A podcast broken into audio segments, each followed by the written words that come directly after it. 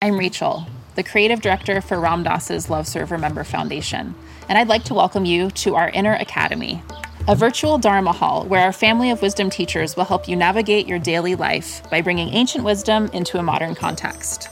With over 200 hours of audio and video teachings, meditations, and practices from teachers like Ram Dass, Krishna Das, Sharon Salzberg, Jack Kornfield, Roshi Joan Halifax, Joseph Goldstein, and many more the Inner Academy is your core resource for finding balance, presence, and navigating the ups and downs of your daily life. The Inner Academy has guidance for every step of your journey. Choose from an annual or monthly membership and gain access to past and future courses, retreat replays, virtual community, and much more. If you've been familiar with Love Serve Remember Foundation for a while, you'll know that most of our offerings are given freely or on a sliding scale basis. So when you subscribe to the Inner Academy, you're paying it forward and bolstering our ability to continue creating accessible offerings for all in the future, as Ram Dass wished for us to do. Be here now and start your journey with Ram Dass's Inner Academy today. For more, visit ramdass.org forward slash inner academy. Worried about letting someone else pick out the perfect avocado for your perfect Impress Them on the Third Date guacamole?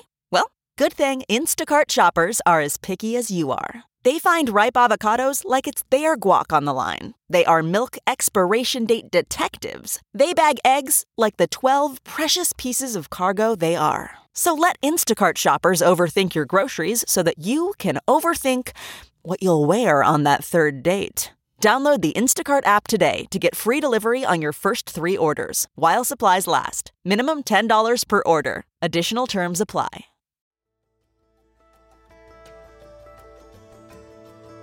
Finding yoga, finding um, Vipassana meditation, but also plant medicine has been a huge part of the, uh, the medicine bag that has allowed me to reconnect to my joy and my aliveness and a feeling of freedom and liberation in this capacity that I am in partnership with the universe, co dreaming, co dreaming my reality into being.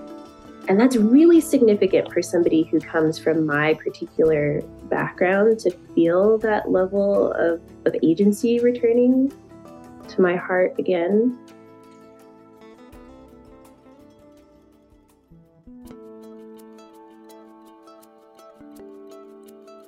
Hello, friends, and welcome back to the Creativity, Spirituality, and Making a Buck podcast with David Nichtern on the Be Here Now Network.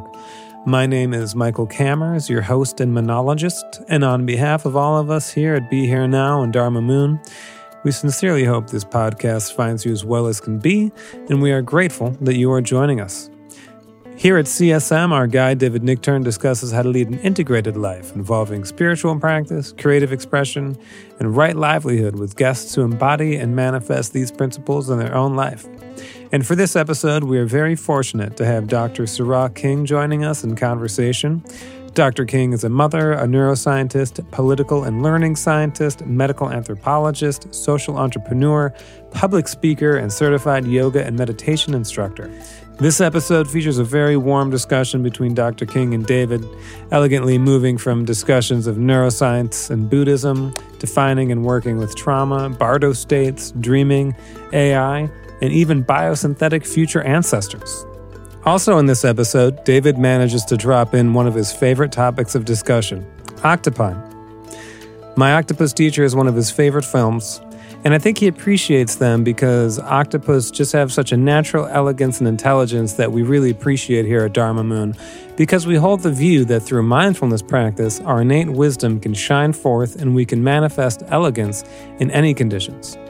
And speaking of mindfulness, if you're interested in deepening or beginning a mindfulness practice, we have lots of resources and offerings at dharmamoon.com for you to connect with. We just launched an on demand Take It at Your Own Pace Foundations of Mindfulness course.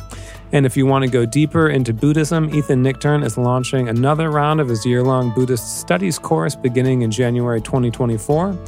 Whenever you're listening to this, we have many offerings up, and we encourage you to head over to dharmamoon.com and connect with us in Mindful Community. Okay, just a little more biographical info on our esteemed guest, and we will get to the episode. Dr. Sará King specializes in the study of the relationship between mindfulness, art, complementary alternative medicine, community health, and social justice. She's currently a postdoctoral fellow in neurology at OHSU, a Garrison Institute fellow, and a member of Google's well-being think tank Vitality Lab.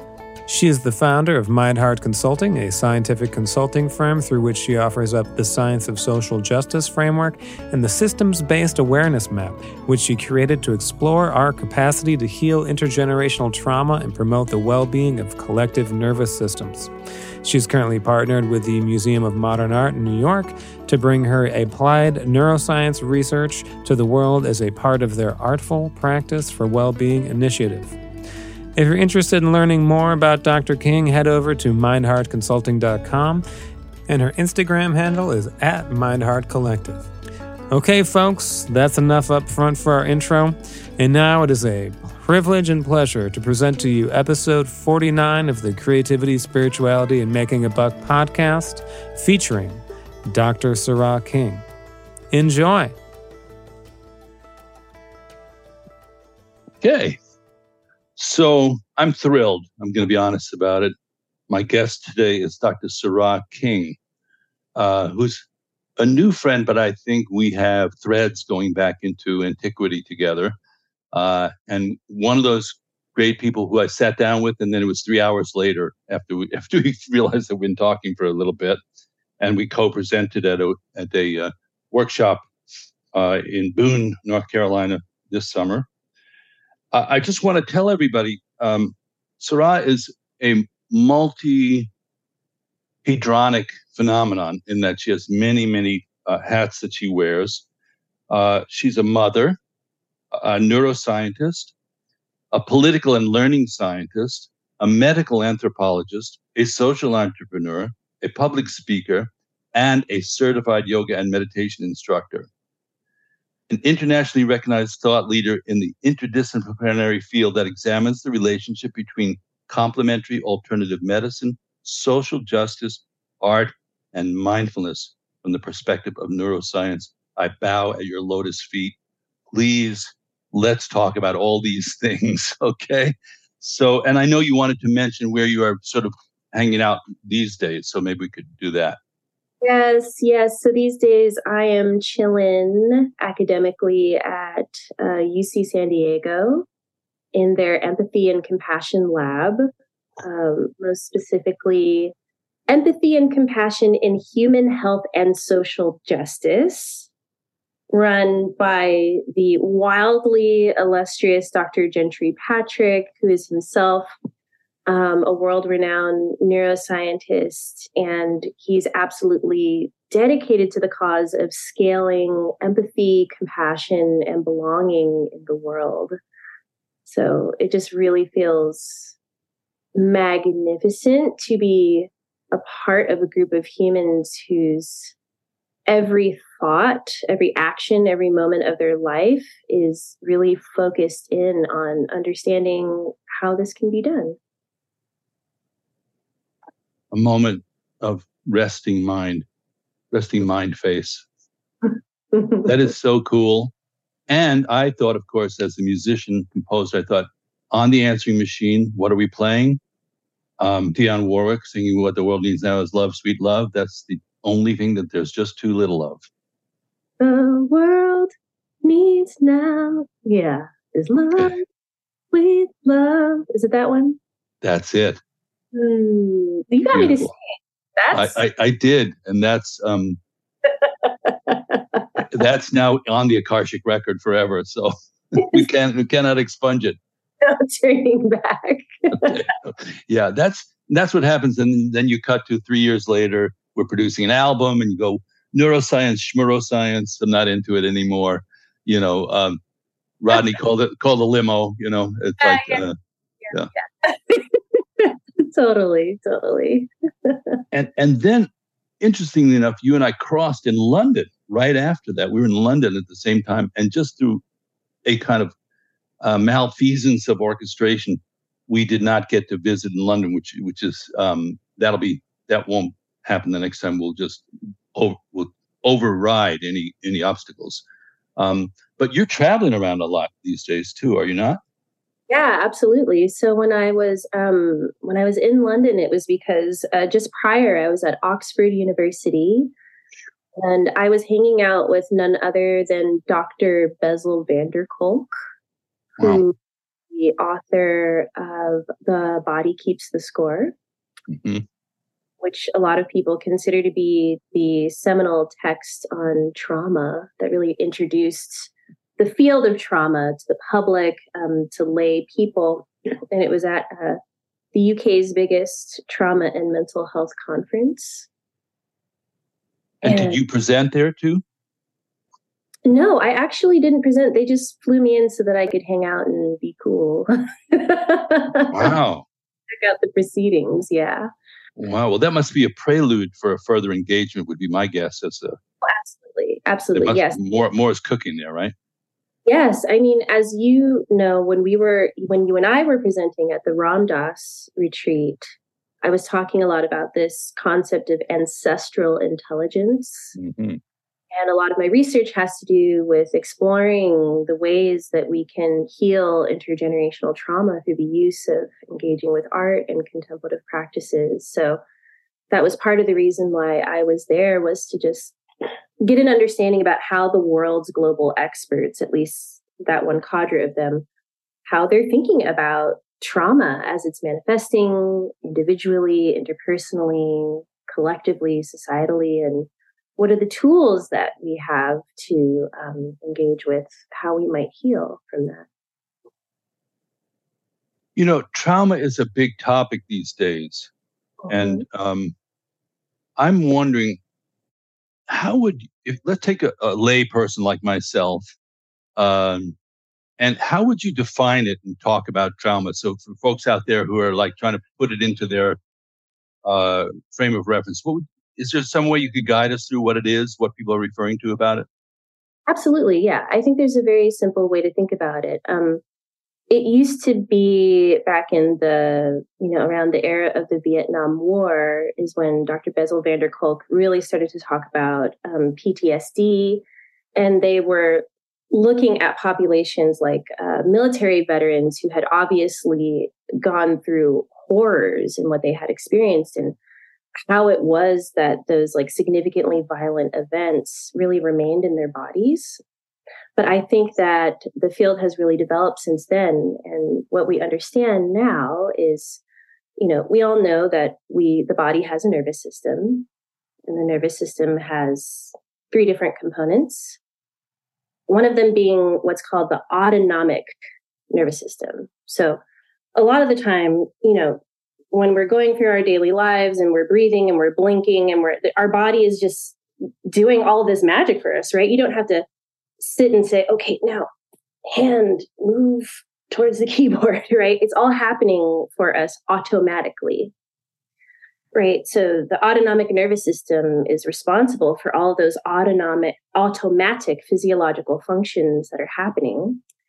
And alongside of that is emotion, right? So all throughout the day, we're just like riding these waves of emotion and emotion is oftentimes talked about in neuroscience as arousal, right? These waves of emotion that get aroused in our bodies. And one of the primary functions also of the autonomic nervous system is it is constantly sensing, looking around at our environment to see am I safe? Safe to engage socially? Um, do I belong? Uh, is there some sort of reward for me in pursuing this environment or this person or this interaction? Or is there some kind of danger present here? And if there is danger present, how do I get away from it? Right. So that's where people have probably heard about like fight, flight, freeze, faint. And those are these like four functions that are happening all the time when we're entering into a room, into a new space, and we're kind of like gauging for ourselves, you know, like, is this a place in which I can approach and be safe? Or do I need to get the heck out of here?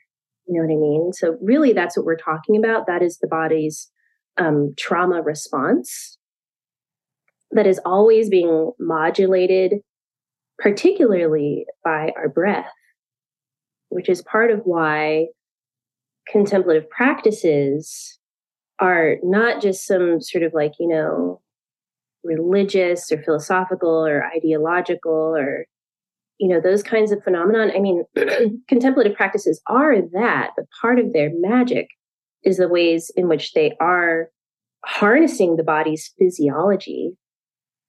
Because our body is always sensing from the ways that we are breathing and holding our body and relating with ourselves and our minds and in space. It's using that to gauge our level of connection, our feelings of belonging, um, compassion. All of that is actually built into the function of our nervous systems and part of what we're training for when we are engaged with contemplative practices.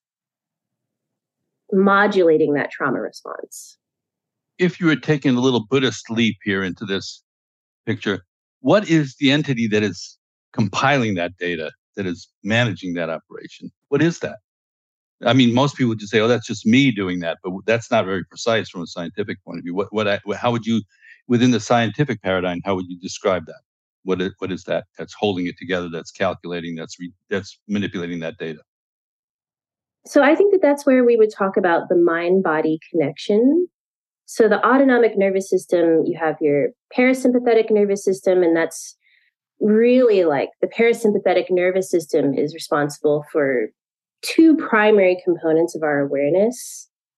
The parasympathetic nervous system comes on when we are at rest, when we're digesting, when we're calm, when we're feeling spacious, um, or it also can come on in its more dorsal function. And that is when we are engaged in the emotional states of feeling maybe like helplessness or hopelessness or depression, right? Anxiety. Then there's also the sympathetic branch of the nervous system. And that is what comes online when we're in that fight or flight, right? When we're angry, right? When we're feeling enraged, when we're like ready to like go and become reactive in the state of some sort of conversation or interaction, or when we're like, I just got to get out of there. And part of what is modulating all that physiology are the states of our mind, the thoughts that are going through our mind, narrativizing, constantly generating stories about what happened in the past, what's going to happen in the future. So there's this real delicate dance and interplay between the mind and the body that is happening to construct a sense of self, me, I, in any given moment. So, you could you correlate that to uh, what in, in, the Buddhist psychology is called Abhidharma? Uh, mm. have, have you studied Abhidharma to some extent? No, we could have just assumed because what it is, it's the construction of consciousness and the sense of self. It's called the five skandhas, is one aspect of it. Have you heard of that? Skandhas? And they're, they're they're thought of as bundles. Uh, you know, so the, the sense of continuity that it's all one clumped up thing. When you look at it more carefully, you see, just like you're breaking out the nervous system into into component parts, you break out the cognitive process into component parts, and it starts with just a very, very well. It starts with non-dual awareness. That's where that's the ground of it. It just is a field of awareness. But out of that, it's like something sticks its head up and goes, where am I? What's what, the crudest level of I and other of duality just appears out of out of ignorance of the basic ground. It just goes, huh? What happened? You know, it's very very quick, and then very quickly the layers come on top of that. Like, what does that other thing feel like? What concepts do I develop about it? And then a whole flow, which is the fifth skandha of a narrative, a fully developed narrative is the fifth skandha. And now you have an I, an other, a drama, a narrative that's all been. And the, the interesting thing about what's described is that happens within microseconds. Yes. Uh, it's very fast. Is that, would neuroscience back that up, that it all happens quickly? that's why there that's why there have been these like really gorgeous conversations that have been happening between the uh, neuroscience community and the and the Buddhist community because everything that has been um, investigated and analyzed at the level of contemplative practices has been confirmed by the neuroscience. It's very interesting that that um, that relationship, that conflation exists.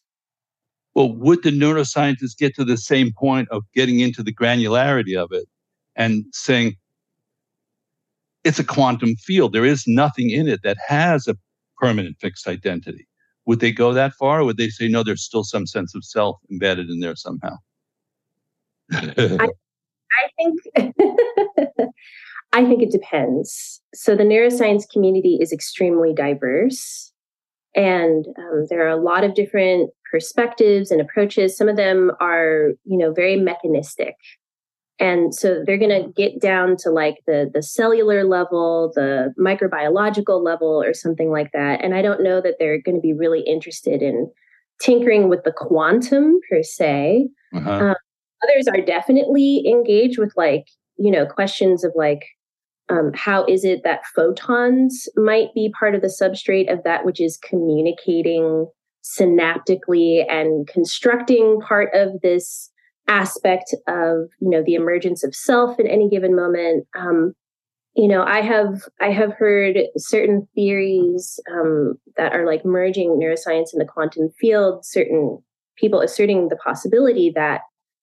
um, we are hallucinating our existence. And really all that there is of humanity is that we're a bunch of kind of like floating brains floating uh, collaborative synaptic collections in time and space that are like hallucinating this whole me you i on a planet you know reality kind of thing even even going as far as to assert that um, what we are there's a there's actually an excellent um, I don't know if you ever watch Kurzgesagt videos. It's this great German animation company that I love. They produce these awesome scientific animation videos that are like wildly vetted and precise and very accessible. Kurzgesagt. It's German for in a nutshell. And they have this episode where they propose that perhaps all we are is the dream of a dead universe.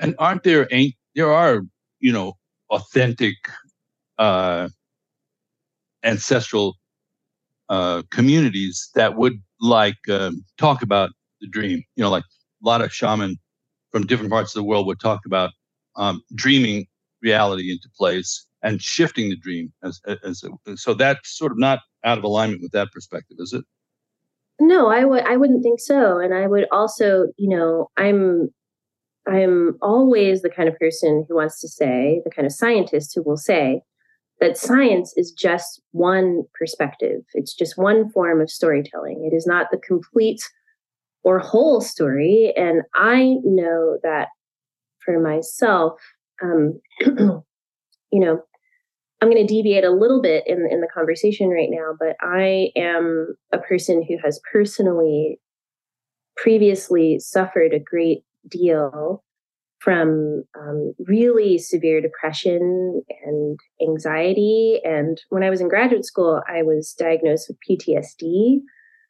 Um, so, really heavy suffering, you know, that I was really uh, very deeply identified and entangled with in terms of my personal narrative. I, I really felt for a very long period of time that my body was a trap and it, it, was like I was living in a in in in a in a in a shell that was a living hell with all of these just catastrophes that were constantly playing over and over in my mind, right? That I couldn't escape from, and um, really, um, I would say that finding yoga, finding um, vipassana meditation, but also plant medicine has been a huge part of the uh, the medicine bag that has allowed me to reconnect to my joy and my aliveness and a feeling of freedom and liberation in this capacity that I am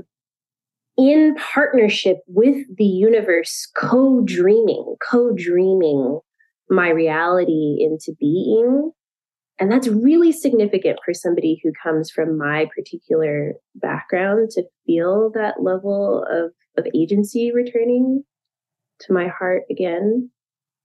And that's why I would say that that like the, the idea of um, co dreaming, participatorily dreaming our reality into being really is in alignment with my personal experience of life. And what's the trace? Like you're describing a previous shape to your mind stream, you know, and your emotional being. Where is that now? Do you, do you visit revisit that? Does it surge up at times when you're under stress? Is it, it has it kind of transformed into a, a different kind of uh, flavor and texture? I'm glad that you asked that. Um, I would say on a day to day basis that um, in terms of the passage of my thoughts, I don't necessarily. one of my best friends, Rasheed Hughes, is always he, he jokes he jokes a lot of the time whenever I start a sentence and I say I think da da da da da, and he's like, "You're not thinking. You're not actually thinking." Because the way that I experience um, myself is is quite spacious in terms of the cadence and rhythm of thoughts. I, I feel that I'm mostly very directly engaged with what is happening now, here and now, rather than thinking about what might be happening now, if that makes sense. Sometimes, sometimes I have noticed that there may be like a narrative stream that slips in and it will be a very compelling story, a hook, right? My hooks for me will be this person at some point in my past said or did this thing that was really messed up. Ooh, that hurt me so bad. And then that dream will start to filter up in my consciousness, and I can feel the hooks inside of me being like, "Ooh, that's juicy. Let's walk down that path. Let's hop on that bike. Let's go for a ride." Right.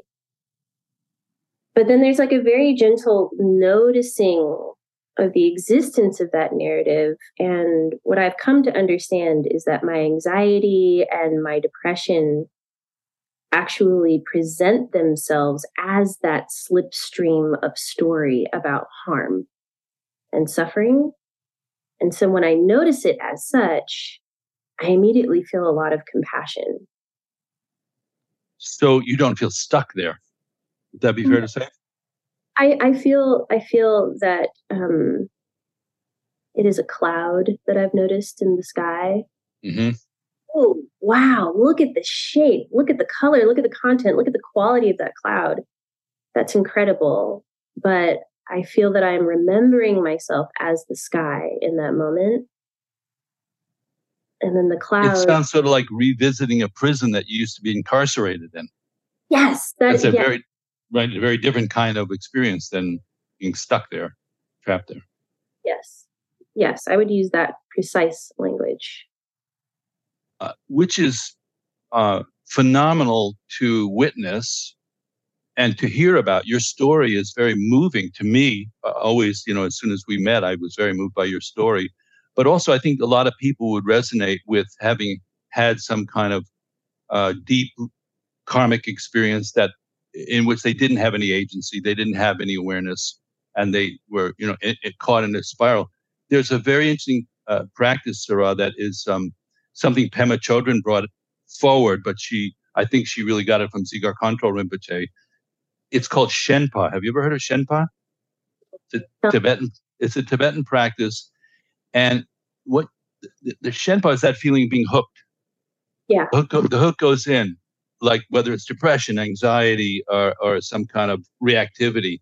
You feel the hook going in because you have some mind training.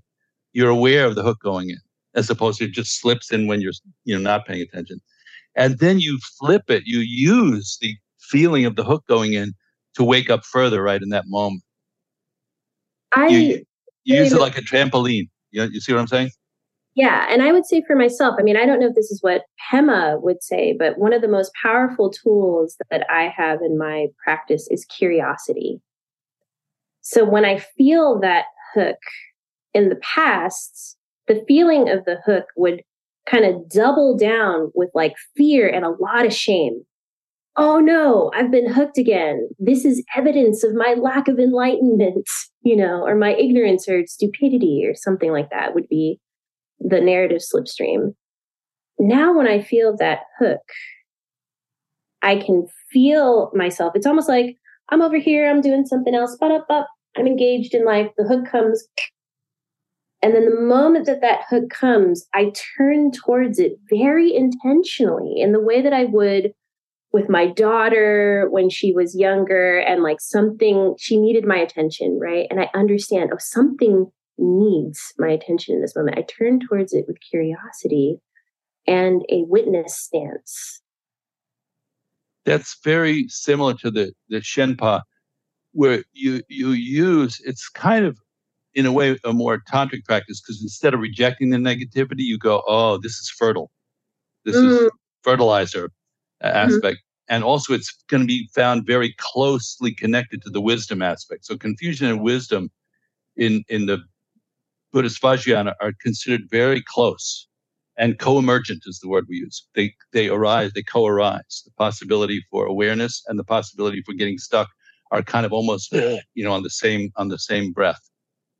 So with with the discipline you're showing, you know, you, you're shifting, you're choosing the fiber that is curious, that's open, that's compassionate, that's aware, that's awake. And you're kind of not rejecting the other one because the other one got you there. Yeah. The other one literally took you there. Yeah. Yeah. And you and felt the, the energy of it is very strong. So it's it's got it's got it's strong medicine. And we like taking strong medicine, you know, as opposed to aspirin. Yeah. right, right, right, right. Right. I, I do I do think that there is some paradox inherent with cultivating the quality of um, gratitude and appreciation for that which hooks us. That's deep. it is deep. I mean, it's like because there's so much, we're so close to the edge in the world in so many parts, uh, aspects of the world about not having appreciation for that which is hooking all of us right now and it's almost humanity rejecting itself and its and its and its heritage you know um, it's it's very inspiring and uh, did you find vipassana was this key is that, is that was that the training that you undertook that sort of allowed you that uh, that much discipline and awareness to put your place your mind and your attention in it that is. way absolutely so when i first started my meditation practice i um my partner um, at the time this was gosh, um, almost 20 years ago, gave me Ram Dass's book, Be Here Now. And I was immediately, you talk about like this divine confusion. That book, that, that book confused the hell out of me. I, I was just like, my mind can't make any sense out of this. And that feeling is so compelling. I want to know what this man is talking about. Um, but then I, so I was I was studying clinical and non clinical mindfulness uh, intervention development at UCLA. And as a part of studying that, there was a program in psychiatry and neuroscience um, at their uh, Center for Mindfulness, was it, Mindful Awareness Research Center. And they were the ones uh, with whom I took my first two or three day retreat. And in the context of that retreat, it was the first time that I had ever attempted to practice being withness with my own mind. And it was horrible. It was it was terrible. It felt hellacious. But I do recall that there was a moment, maybe like on day two, when my thoughts ceased, maybe for the first time in my whole life. And there was something about that spaciousness that was startling to me. I didn't know. My mind just seemed like a constant. Is it called monkey mind? You know, the merry-go-round, infinite. Yeah, you experienced what many meditation uh, teachers would call a gap. Mm, yes. Yeah, precisely. The, yeah. The famous gap. Yes, the gap. And the gap made me curious, wildly curious. And uh, then I asked, I said, you know, I, I, told the instructor there um, about that gap. I said, what do I, what do I do with this? How do I investigate this? And then he told me about Spirit Rock. And he was like, if you really, you really want to go down a rabbit hole, you could try a seven day Vipassana retreat or a 10 day retreat and really, you know, see what it is that you find. And at the time, I was also actively in a lot of um, really intense grief. So, um, going to Spirit Rock, being in that community, it was the only place that I found where um, I didn't have to hide my grief. Um, I was grieving. I was grieving the the sudden tragic loss of my brother, and um, my grief wasn't a problem. It was okay. In fact, it was encouraged. And I was given a, a language and, and, a set of toolkits um, for being in relationship with the, with my mind and with my body. Um, and that was just like so important because honestly, like I'd always felt like I was like born into this body for like the millionth time. I remember, I think I told you when we were together. I remember being a kid and railing at my mom, being like, put me back. I thought I did my time on this planet, you know? Like I was really, I was really quite incensed at having reincarnated again. It's like The Godfather. You remember that scene in The Godfather? They're pulling me back. I thought yeah. I was out and they're pulling me back in. Yeah, that's how I felt. I really did. And you were a child. You were Yeah, four yeah. Four or five? Was, yeah, I was always asking my mom i was i so number one i was convinced that she had found me that i had come from the ocean i was like i've come from the ocean and i need you to put me back to where i came from i'd say it to her all the time i'd be like mom i love you ima ima is what i call my mom ima i love you but can you put me back in the ocean where i belong i'm saying this only half in jest do you think you were an octopus um, maybe a dolphin. Dolphin. Octop- octopi are extremely intelligent. I know you know that, right? Yeah, yeah, yeah. Possibly an octopus. Possibly, yeah. Mm-hmm. Octopi. Did you ever see my uh, Octopus Teacher? That movie. That no, no. So oh, oh, okay. Put that on the required reading list because they're extraordinarily intelligent. You know, um, and um, uh, there's a lot more to that in terms of uh, you know where we show up and stuff. So I'm going to just plant that seed that you look more into the octopi reality. okay, okay, okay. I will. I'll definitely do that. Yeah. Um, like they they had an octopus in a uh, uh, container in a research lab, you know, and they filmed it. They videotaped it, so they knew it did this. It actually crawled out uh, he, it took the lid off of the thing, went up through the the uh, ventilation system, went up three floors, went to another place, grabbed a banana or some fruit or something like that, came came back down, came back into the uh, enclosure that it was in, put the lid back on. this is no joke. They're really there's a great film for those of you who haven't seen it called My Octopus Teacher, and um, you know one of one of my friends said if it gets rough on planet Earth, that's where we're reincarnating in, in, in the ocean as octopi. But yeah. anyhow, um, it's worth it's worth examining. Uh, so the ocean is interesting. I wonder if that was metaphorical or even literal. Do you have a literal feeling about the ocean? You love the ocean?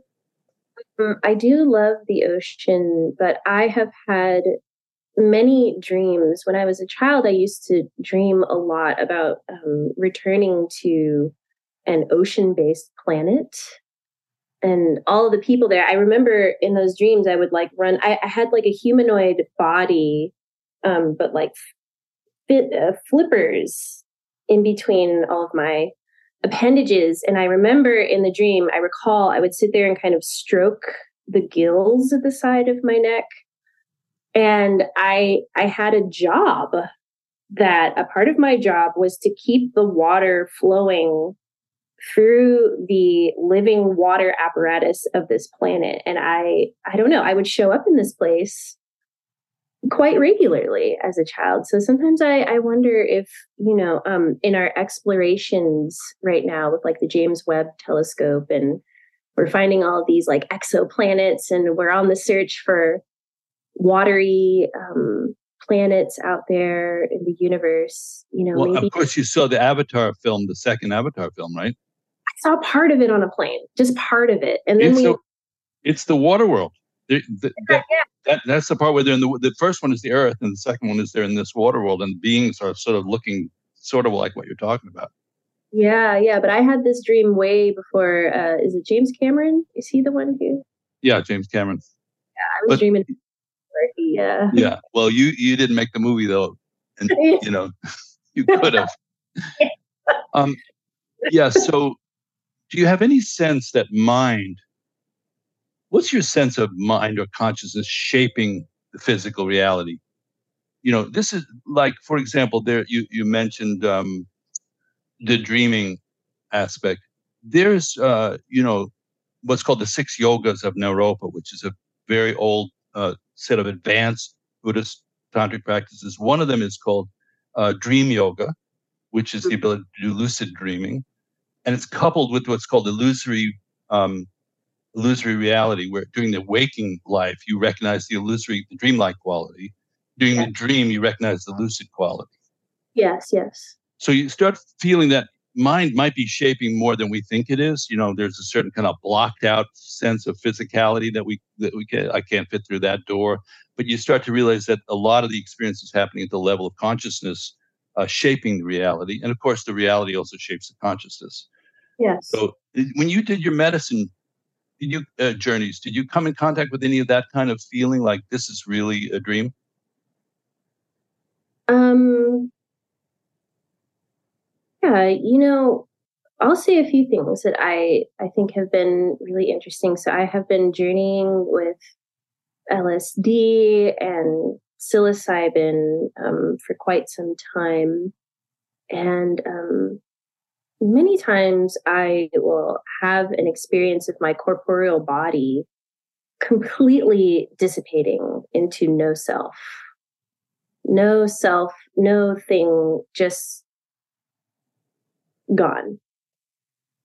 And I've always found it fascinating because there's like a sense of total timelessness no time, no space, no self. And then there becomes a moment when there is some aspect of my consciousness, this hook that we were talking about earlier.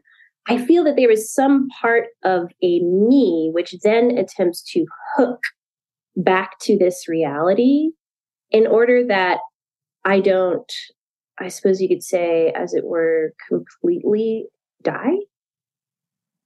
And I can feel that. I'm very much aware of a something attempting to hook back to here and now in this body. But I'm going to take that one step further and say that um, over the course of the past 10 years, and actually I've been really, I've been really excited to ask you about this phenomenon that I've been experiencing. Sometimes I'm really sleepy, and in the middle of the day, I'll feel myself kind of headed towards nap time. And so I'll be starting to take a nap, and I'm like in that liminal space that's like sort of somewhere between sleeping and waking where I'm still aware of my conscious body, but there's like a feeling of falling. There's like a feeling of like descending. But what has been happening is, I'm going to see if I can put this into words. sometimes there is this feeling of like instead of going to sleep my consciousness it feels like it feels like i'm dying there's some I, it's so hard for me to put into words but there is this sense that like whoever i think Sará is is rapidly descending disintegrating there's like a sound, there's a tone, there's like a feeling, there's like a vibratory quality and like darkness. And then there's just this moment in my consciousness where I'm like, where some aspect of Sará is like, wait a minute, I'm not ready. I'm not ready. And then there's this hook, and I can feel there's a some sort of energy in my being that I feel that I have to gather. And I don't know where in the heck, there's no location that I'm gathering this energy, but it's just this felt subjective state of I must intend to stay here somehow, or else we're on our way somewhere else. And then there is this feeling of like, I, I try in that moment to hook onto some aspect of me, of Sará, to stay here. And there's like there's like this feeling of like reaching for my body to stay in my body and there's a varying degrees of like effort that it requires to hook back to here and now. So far i've done it because i'm still here but it happens totally without warning absolutely spontaneously. And every single time david it feels like a mini death. And this has probably happened to me maybe like I don't know, maybe 50 times over the course of the past um, decade. And it just it just started out of nowhere, and I haven't really been able to understand. It's like a near, maybe I don't know if you'd call it a near death experience, but it it's something it's something that happens in my life. Well, definitely, the surrounding topic is Bardo, the mm. Bardos. Mm. Are you familiar with that concept of Bardo? Yes there, there's a lot of fairly, you know, elaborate teachings about the Bardos. There's six of them. It, the um, the meaning is in between, like mm-hmm. it's between this and that. There's a kind of a space, uh, particularly after physical body dies. That's a very explicit Bardo, right? That you're you're there's still consciousness operational, but it doesn't have the reference point of the physical body like what you're talking about. So what it grabs at is this sort of uh, energy body and the feeling of um, familiar emotions, uh, you know, but like a dream.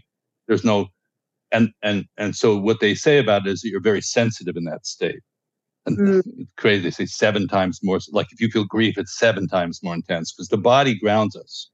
The mm. body stabilizes our experience. So that that's the thing. But there's other bardos, like the gap just between one thought and another thought is a bardo.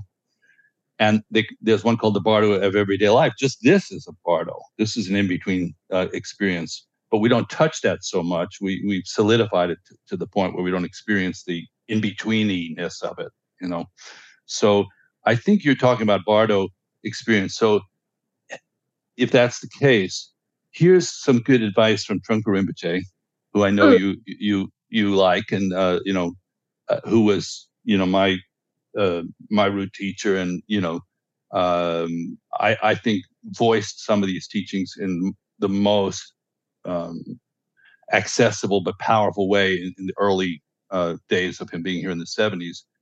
And then he also gave us what, what I call pith instructions, which is when you work with a teacher closely, which some people get to, they might say one thing, you know. So, like Ram Dass and Maharaji, let's take that coupling. Maharaji told Ram Dass, love everybody and tell the truth. Mm-hmm. That's a pith instruction. You don't have to like elaborate on that. You just try to hold that. Uh, and of course, you know what Ram Dass said? What? The truth is, I don't love everybody. yeah, yeah. So that's why that. But here's what Rinpoche told me once, which I really pass on quite happily. He said, "Don't panic." okay. okay. so any of these experiences that are happening, you know, where you're losing your body or whatever, no matter what, the instruction is, you know, don't panic. But there was a second half of the instruction, which is, you know, which is what makes it really kind of powerful. And he said, don't panic when things are shaky, but also when things are going well, don't relax, he said. Mm-hmm. Yeah. You know, so that I try to follow those pith instructions. I try to love everybody and tell the truth, and I try not to panic and also not to get too comfy, you know, in, in, in when things are kind of smooth. But they're not panicking, if you think about it, if you just had that one seed instruction, that's the instruction you give to somebody when they're dying. If you get, mm-hmm. if you're lucky enough to whisper in their ear when they're dying, that's what you want to tell them. Don't freak out. Don't panic. Whatever happens, you're losing this kind of reference point. You you may be in a world with all kinds of images and experiences don't uh, don't panic about it. Don't don't don't be afraid, or be curious, as you're saying, curious about it. Yeah, I do think that that is the what you're describing is the essence of the only instruction that has arisen for me from these experiences. Um, is I I know that they are instructive in some capacity. I couldn't really say in what way, but I also know that I have experienced alongside of those maybe we might call them near death experiences, um, spontaneous near death experiences. Um, I have been lucid dreaming. I've lucid dreamed throughout most of my life. Um, but then there has been this occurrence of when I'm awake, circumstances happening that map exactly onto lucid dreams that I have had so precisely. And there's a feeling of it in my gut. There is not even in my gut. It's like my whole body will remember in that moment. Oh my goodness. I dreamt about this exact moment and I'm in it. I'm living it. It's happening right now. And then that gives me this feeling, this like pronounced feeling of being seen.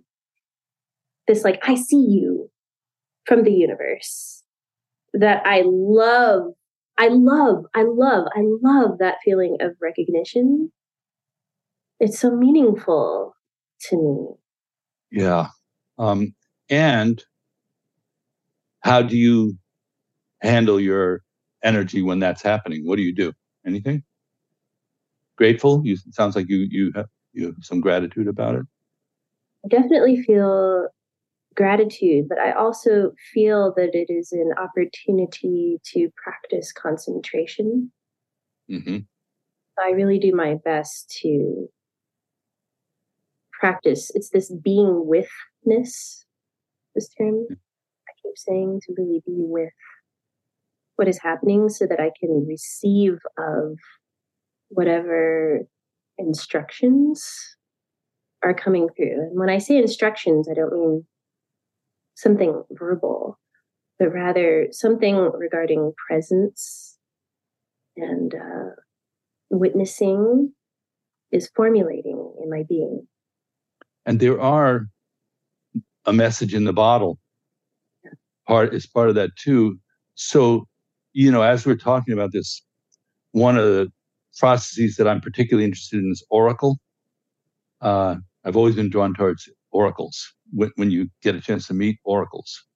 Mm-hmm. So, for whatever, because I'm curious about it, probably I got to meet two um, oracles of the Dalai Lama. Um, one is Nechung Oracle, who's been for hundreds of years. This uh, different monks who channeled this particular oracle, who is an advisor to the Dalai Lama, and it's a well documented thing. I'm not saying any esoteric thing. And he puts on an incredible headdress, and they they you know it's all that all the horns are playing, and then he he goes up to Dalai Lama. They have a few of the older monks who can speak the dialect that he's in. It's kind of and and then he will give it. In, he'll say something. He'll tell him something, including yeah. I'm told, leave Tibet tonight. This is not safe for you anymore here. So it's sort of like an extra. He calls it his other house of advisors. You know, it's like this is the whole thing. So I met the oracle, the the, the Khotun, Khotun, who's the the, the monk is a simple, beautiful, lovely monk, but he can channel this oracle. Mm-hmm.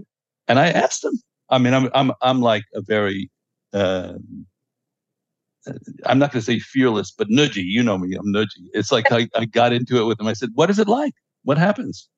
And he described the physical sensation of it, which was like he said, like you know that feeling if you're in an airplane and the plane drops 200 feet. Yeah you know it's like so there's a sudden shift of atmosphere like that. Yes. And then he feels like the oracle is uh, has taken his body and he's somewhere well kept nearby and for when it's time for him to come back in but it's a different being. It's a, literally a different uh, entity. And he feels a, a, a good vibe with it. Um, but many uh, in these uh, uh, in the sort of more esoteric tibetan teachings, the oracular process is called divination. They call it a mo sometimes. And you, you know, like I Ching, you can you could, is it, I Ching is an oracle. And mm-hmm. you, you read, you read the situation by going out of it for a minute. You, you let it go. And, and, and, and now there's a sort of feeling of spaciousness and, and then something, the message in the bottle comes in. Yeah. yeah. Which could be like actual instruction or it could be a feeling or a name, it could be anything. Mm-hmm.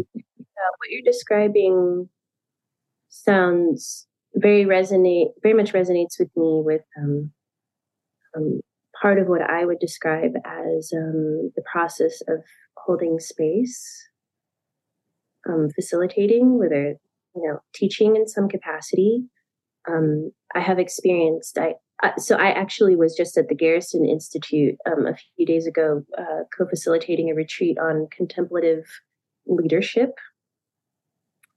And um, afterwards, somebody came up to me and they said, "They said, hey, Dr. King, whoa, everybody was so taken with what you were saying and you were receiving a lot of attention. Does that make you feel some kind of way to have so many people like give you attention? What is that like? And and I thought about it and um I one of the reasons why um, facilitating or teaching gives me so much joy is that that's one of the times when I'm the most clear that it's not about me. Crystal clear. And, you know, this idea of there being a teacher, for me, I sense that the teacher is the here and now it is the space that we are holding together collectively. The teacher is us, not a me or an I. And so the more that I can practice this, this being witness can occur with my own body and mind, but it can also occur in the space of togetherness, of interdependence, of being a part of a collective.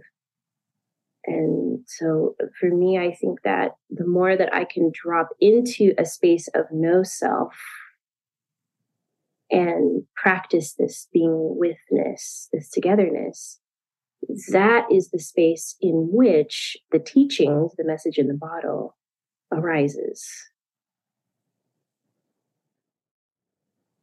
So I'm wondering, you shared with me when we spoke a project, a little bit of an outline of a project that you're working on, and I don't know if it's it may not be public domain as yet, so I want to be mindful of that.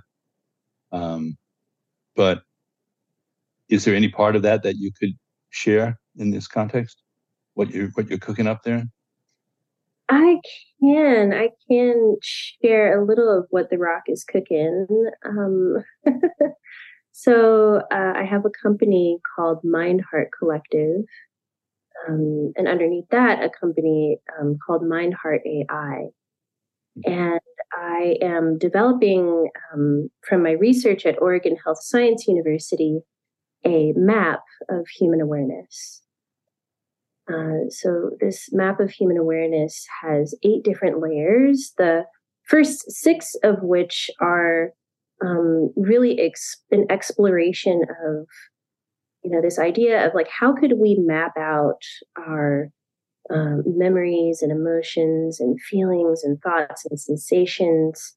How might we map the um, what I like to call intergenerational data? So our awareness of our ancestors' past, as well as descendants slash future ancestors, epigenetic data. How might we um, map the stories that we tell ourselves about um, our feelings of health and vitality or disease?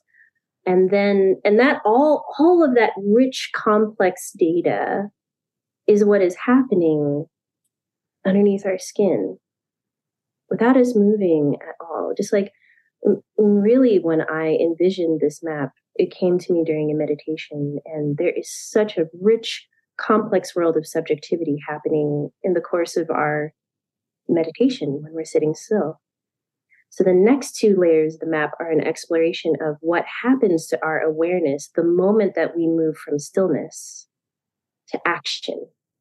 Right? So we're expressing agency through behavior or relationships or just the way that we move our bodies through space. The final layer of the map, and this map is called the systems based awareness map, is what happens in the space of our awareness of our engagement with society, culture, and the environment. So, really, this map is uh, attempting to create a data visualization of everything that is happening in the field of our internal awareness and mapping that onto our external awareness to create a holistic map of our moment to moment awareness. Now, what is the utility of that? Um, I think having a map of human awareness is essential because we cannot change anything that we're not aware of. And so fundamentally, we need to practice the cultivation of awareness so that we can first see, perceive what is. We, we certainly can't change it for the better. Right. we yeah. may be able to do the other thing without awareness. You know? Good point. Good point. oh no, that is a really that is a really good point. Yes. So, but then uh-huh. This map. And of, where, what what form does this map take? Is it data? Is it is it uh, uh, uh um, what is it? Is is it a graphic uh, depiction? What what form does it take? Uh, so um, the systems based awareness map uh, takes data from storytelling. So it's a map that you're meant to be in conversation with. Really mm-hmm. use a lot of this like ChatGPT, like large language models and mm-hmm. machine so, whatever data of your subjective experience that you choose to tell the map is valid on this interface, but it is actively weaving this storytelling data with any wearable that you might have on. Right. You know, wow. A watch or an Oura ring or a Fitbit or like whatever it is. And so it is really showing you moment to moment this relationship between your body's biometrics and your storytelling and very importantly, a lot of the time, there's actually this huge gap between the stories that we tell ourselves about what we're aware of and what's actually happening inside of our bodies. So it is meant to Which is dissociation, isn't it? That's that's how we dissociate. Um the story leaves the body. They're not in yeah, sync. Yeah, yeah. But I would I would also, yeah, I would say that dissociation is a part of it, but also sometimes what's happening inside of us is so complex that it's just so hard to put it into words mm-hmm. for another person, another human being to understand. Mm-hmm. Um, and then from there, if you choose, because choice is so much a part of this Mind Heart AI platform, so you can choose to interact just at the level of looking at this moving, shifting map of your moment to moment awareness on the platform. Now, if you would like to explore how to support your well being, take it one step further, that's going to connect you to what's called a loving awareness map. And the loving awareness map is learning from the AI, from the machine learning, okay, if I would really like to work on cultivating the qualities of maybe forgiveness or loving kindness or acceptance or gratitude or any of these emotional states that we know are so conducive to supporting health and well being, you can tell the map that it's going to show you an example of how your awareness might shift if you apply these practices. But then beyond that, it's also going to connect you to either a whole library of digital well-being supports that the AI is learning about that is personalized to you and your experience of moment to moment awareness, or it will connect you to well-being supports in your community. So doctors, nurses, healthcare practitioners, yoga studios, mutual aid organizations, you name it. Sará, I'm feeling like I imagine my grandfather must have felt when they invented television. so...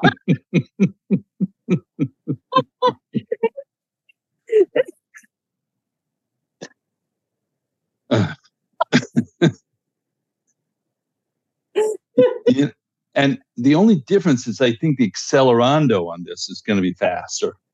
Mm-hmm. You know, how, what's your timetable for like, let's say this is something that you're developing in a, you know, somewhat manifest level of even something that people could access. Is that a year from now? Is that two years? Is that five years from now? When, when is this just like, oh yeah, I did that yesterday, you know? That part david is a little bit hard to say. I used to i used to say nine months to a year from now we're going to have this prototype for people to beta test. But the way that ai is developing right now it is developing the field is developing so exponentially fast that it might be much sooner that this product is available to beta test. And you know, this is a common thread. I, am really um, like I watched um, a Smerconish on I, he's at MSNBC or CNN episode about AI lovers. Is a big deal all of a sudden, really fast coming on, and a lot of young men, you know, you uh, maybe even younger than you, you all, your crowd, are not coupling up anymore. They're not like opening themselves to uh, being parents, to having romantic relationships, to getting married. And he was saying this is a very real thing that already has taken hold that you can create your own ideal romantic partner uh, in, as an AI. So, uh, do you have any? Uh, you know, it's it's a kind of specious conversation. People project their own paranoia or, or aspiration onto it. Do you have any concern about AI that you want to share with uh, with us before they completely take over the, the the bowling alley that we're playing in? I mean, of course I do. I mean, I although hang on you you you you hooked me a little bit there with the yeah. Lover part. Um and part of the reason why i want to explore that a little bit is because and and, I, and i'm actually going to wrap my response into the whole question of like what i think we should be concerned about is that mm-hmm. you know number one there's a way in which the conversation with ai is really framed as this technology which is somehow not human not a part of us. Mm. AI only does what we tell it to do. It is only a lie. It only lives, if you were, it only not lives, but rather performs on the basis of the data that we feed it. That's it. Well, that, isn't that true of our children too? Yes. Yeah, the corollary, the corollary yeah. of learning and education is very apt. Right. So I think that we really need to be paying attention to our own agency and ownership. Every single person in humanity has an important role to play in this mm-hmm. conversation because we are talking about the very boundaries of consciousness. We are talking about the future of humanity in terms of the development of biosynthetic beings, right? So you're talking about an AI lover, right? That makes me think about some of these like uh, robots that are being developed in Japan to be personal companions because there's this epidemic of loneliness, right?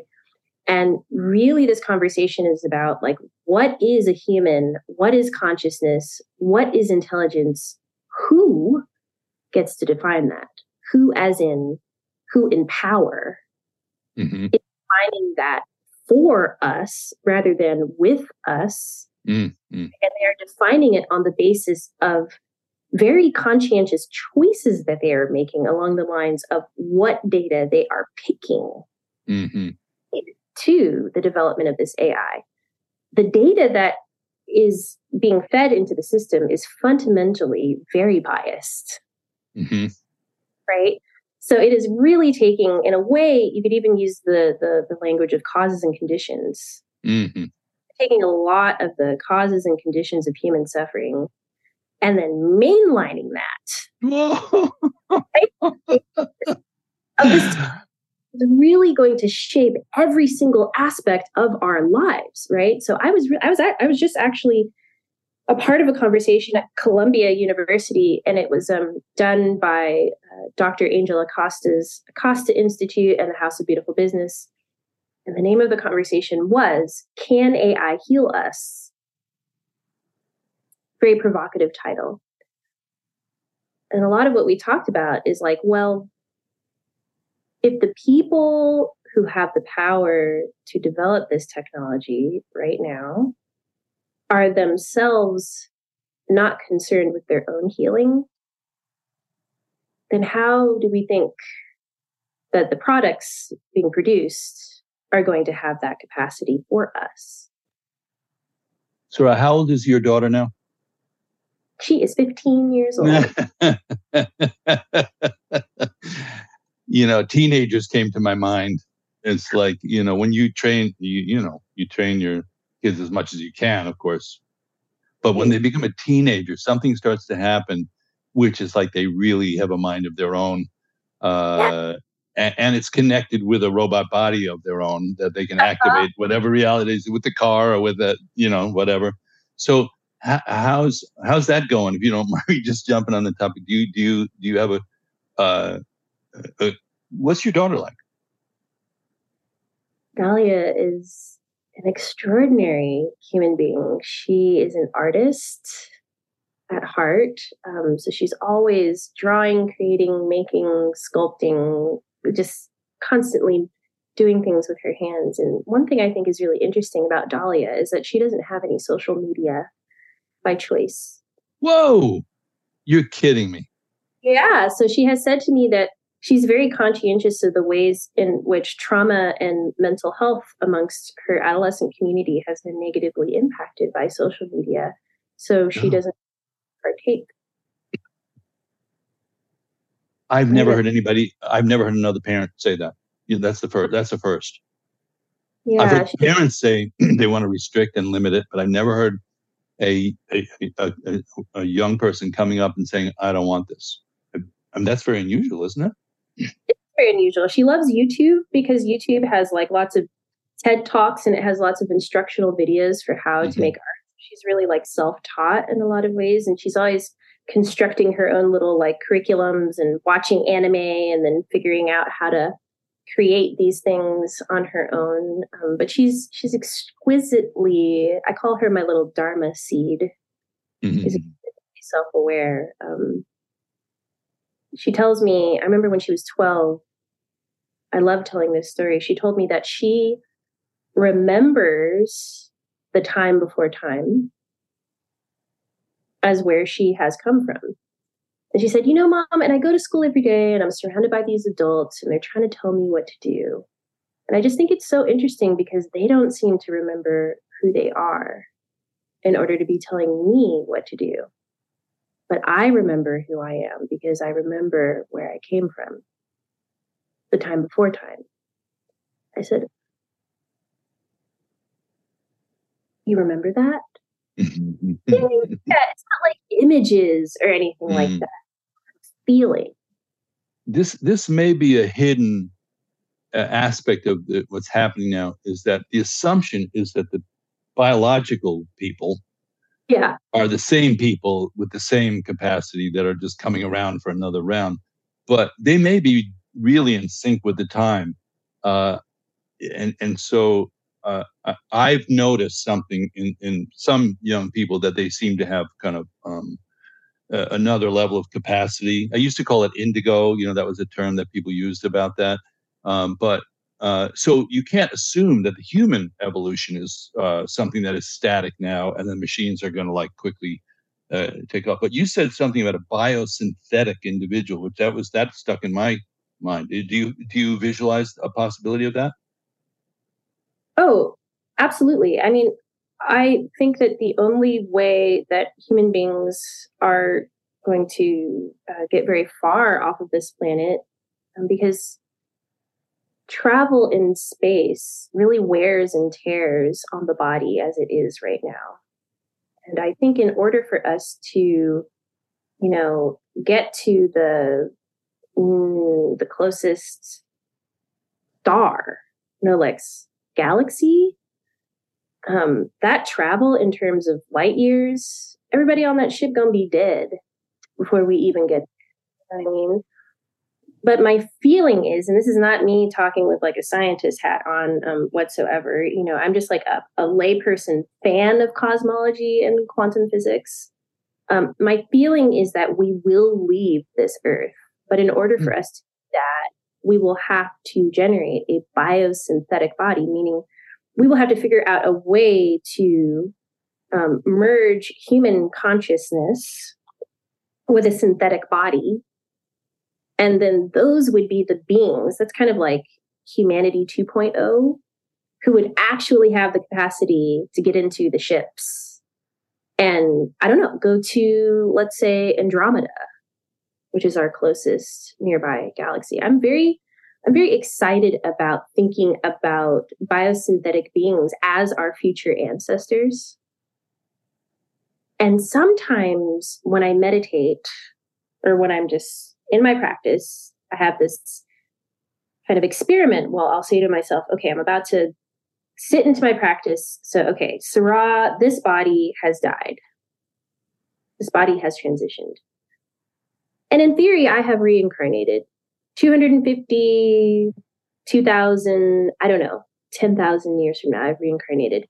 And that me in the future, who maybe is a biosynthetic being, is sitting in their practice right now, thinking of me, Sará, today, their ancestor. They're reaching out to me.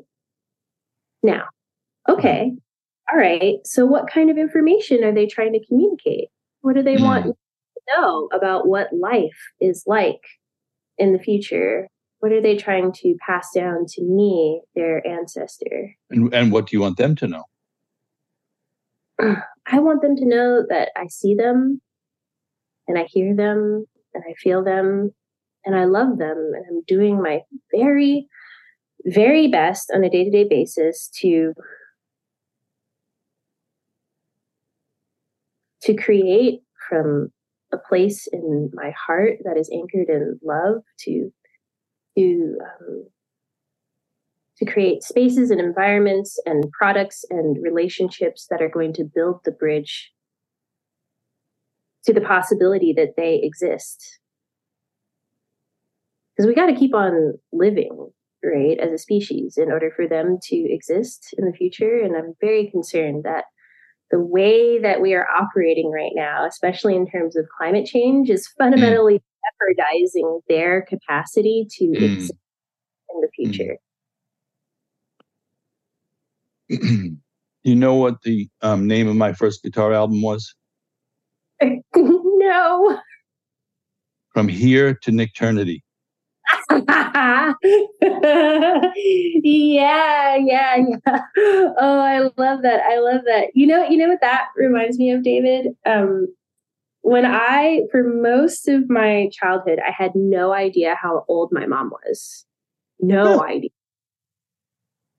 I think I think she she really this is like one of my first you could say maybe Zen teachings or contemplative teachings, anytime I would ask my mom, Mom, this is me as a little kid, Mom, how old are you? She would always have the same response I'm eternal. you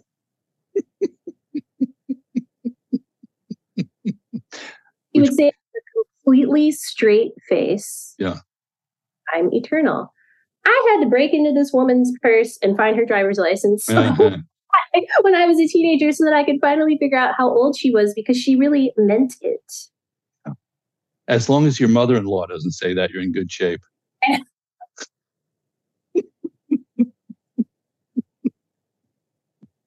I know, I know. uh, it's so great to talk to you. I mean, it's just, um, you know, it's it's kind of self replenishing you know, the, the, I guess we're at the end because of time, relative time factor. Uh, but it always feels like we're a little bit at the beginning at the same time. So, uh, is there anything that you want to let people know about that you're doing and they could come there and, and you know, study with you, learn from you? Because I think um, I, I've seen you teach in, in the public situation. We taught together at the, at the, at the retreat in Boone. Um, I feel like anything I could do to help people, direct people in your direction, to just share space and time with you, and also the, you know, there's a lot of baloney about neuroscience going on, and I'm sure you know that better than anybody. People are talking about, like myself, who don't know much about it. But you are a neuroscientist who's also a Buddhist uh, a meditator, uh, and and you have a very fresh take on some of this stuff. So where can we, where can my friends out here and your friends find you to hang out with you a little bit? I'm so happy that you asked me that because I love hanging out. Um, I would say please find me on Instagram at Mind Heart Collective. That is where I'm always posting about like upcoming events. I will be teaching at a variety of different places. Um, definitely the Garrison Institute, um, Omega Institute, mm-hmm. Kripalu. I have okay that I'm going to be teaching coming up over the um, course of 2024. And those will be on your website or on that Instagram page, or where was the best place to find that? Instagram page. It will also be on my website. My website is mindheartcollective.com. Um, and so I'll definitely be posting about that there. Um, I am also, you know, something that I just really want to um, share from my heart in this moment. It's a desire that I have. I I would really love to offer regular virtual space to mm. practice. Um, that isn't something that I have done yet, and it is something that I very much look forward to doing in some capacity. Um, I am going to be posting meditations to Insight Timer that are pre-recorded but I feel like I, I really want to have the opportunity to use this Zoom environment to have a community of practice with people. Um, so that is something that I hope to be able to make an announcement about in the in the near future. Um, well, also, I'm hoping I'm hoping you could do some of that with Dharma Moon. I mean, uh, I think our crowd would would just um, you know be very keen on carrying on some of these kind of conversations. So so at least we'll have a chat about that and. Uh, you know, I I I just want to make sure that you're um, uh, that I could do whatever I could to help your vision come to life. That's uh, that's sort of you know feels like a very um, natural outcome of our knowing each other. Mm, I would love that, David. I mean, I I want to be a little vulnerable right now and say that you feel like family. Mm. And thank you, sweet. Yeah, so I would, I just, you know, just um, my heart is just so full of gratitude right now for you and for your community and for your offer of support. Yeah. Well, to be continued. And uh, for right now, friends out there, um, Dr. Sará King is um, in the in the house. House. okay. All right. Well, we'll see you soon. We'll talk soon. Okay. Thank you. Thank you so much.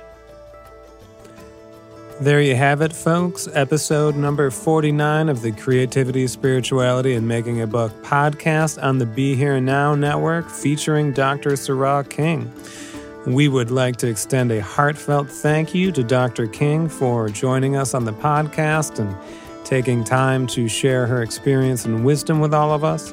We would like to thank everyone to be here now for their help with production on the podcast. And if you like this podcast, we encourage everyone listening to head over to BeHereNowNetwork.com to check out their ever expanding library of podcasts emanating wisdom from the world's wisdom traditions. If you like our podcast, we encourage you to subscribe, give us a like, Tell your friends, leave a positive review. These things really help us get the word out. And that's it for today, folks. Thank you so much for listening. We sincerely hope that this podcast benefits you in your life. And may you be safe, healthy, happy, and at ease. All the best.